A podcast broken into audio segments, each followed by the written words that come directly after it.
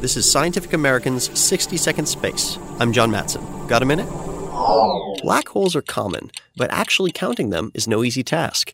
Even the brightest can be hard to see.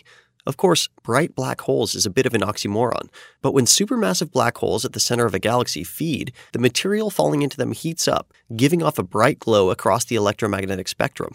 Infrared light, in particular, is good to look for when black hole hunting. Some feasting black holes are obscured by gas and dust, which absorbs much of their glow, but they still shine in the infrared. It's no surprise then that NASA's infrared WISE spacecraft found a bunch. WISE launched in 2009 to survey the entire sky in the infrared. Now, researchers have used WISE data to count the luminous black holes in a well known corner of the sky called the Cosmos Field. In just that tiny region, WISE found about 130 glowing black holes, or active galactic nuclei. The study will appear in the Astrophysical Journal. Extrapolating from this small area, at least 2 million active black holes dot the sky, confirming that these extreme astrophysical objects are common indeed.